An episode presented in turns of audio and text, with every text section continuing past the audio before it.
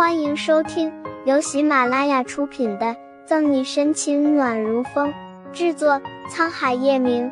欢迎订阅收听。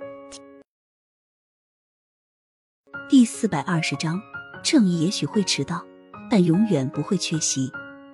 这个警察阿姨她记得，就是前次来他们学校演讲的那个。一旁的4个小孩闻言狠狠瞪了左新阳一眼，恼怒他的多管闲事。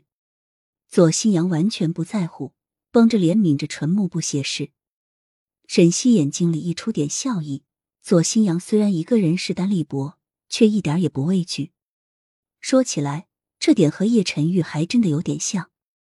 察觉到沈西打量的目光，左新阳也悄悄弯起眼角，支一下，又恢复了面无表情的模样。你们专门欺负同学吗？还手抱胸，沈西故作威严地看着几个孩子，但几个孩子冷哼一声没有说话，显然不怕沈西。沈西也不急，几个人又僵持了一会儿，左新阳又开口：他们这样很久了。沈西一时没接上话，愣了一下，但没有想到这些孩子这么小就会凑一起欺负同学，要是不加管教，还不知道以后要怎么样。可是他也知道，就算他管了，这些小孩子也不会听。乖乖巧巧站在左新阳旁边的小孩，这会儿也不掉眼泪了，只是眼眶红红的，鼻子也是红彤彤的，一双眼睛湿漉漉，看起来可怜兮兮的招人疼。我会将刚才发生的事情反映给你们的老师和家长，既然你们不听劝告，就让你们父母好好管管。你是谁？信不信我爸爸让你吃不了兜着走？终于，前面一个带头的孩子嚣张地指着沈西。那也等你爸爸来了再说。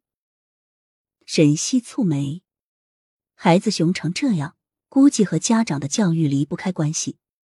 好，你给我等着。内心害怕沈西，熊孩子丢下一句狠话就跑了，临了还狠狠地推了沈西一下。站稳脚跟的沈西回头看时，人已经跑远了，无比惆怅的叹口气后，看到左新阳一直盯着他，有些好奇的开口：你怎么没跟老师在一起？左新阳还是维持着冷冷淡淡的样子，只是听到沈西的说话时眼睛亮了一下。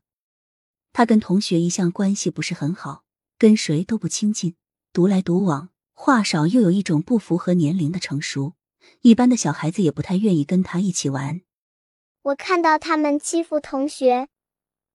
左新阳眨了下眼睛，解释了一句之后就不肯再开口了。接触了这么多次沈西，发现左新阳格外聪明，只是好像有些不喜欢跟人交流。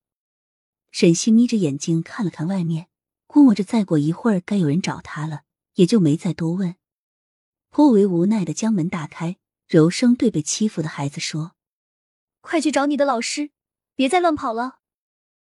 见状，那几个早就想溜之大吉的小孩哼了一声，扭头就跑了。刚才哭哭唧唧的小孩子这会儿慢吞吞上前，站在沈西面前，仰起头，乌黑的眼珠盯着沈西，开口声音软软糯糯：谢谢阿姨。沈西笑了一下，弯下腰伸出手，轻轻揉了揉他头顶软发，又将他有些乱的衣服整理好，拍了拍他身上沾着的灰尘，温和地笑着：乖，下次再遇到这种事就去找老师，知道吗？知道了阿姨，谢谢你。孩子极为乖巧地点点头，又看了一旁沉默不语帮了他的左新阳一眼，见对方没有要搭理他的意思，有些失落地耷拉着脑袋，慢慢吞吞走了出去。等人走了，活动室内就剩沈西和左新阳时，沈西说：要不要跟我一起走？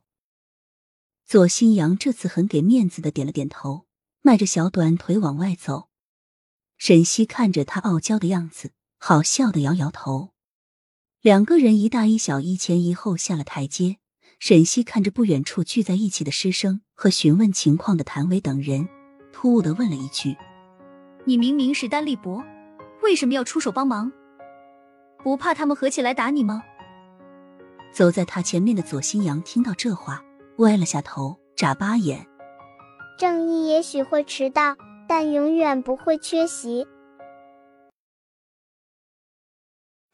本集结束了，不要走开，精彩马上回来。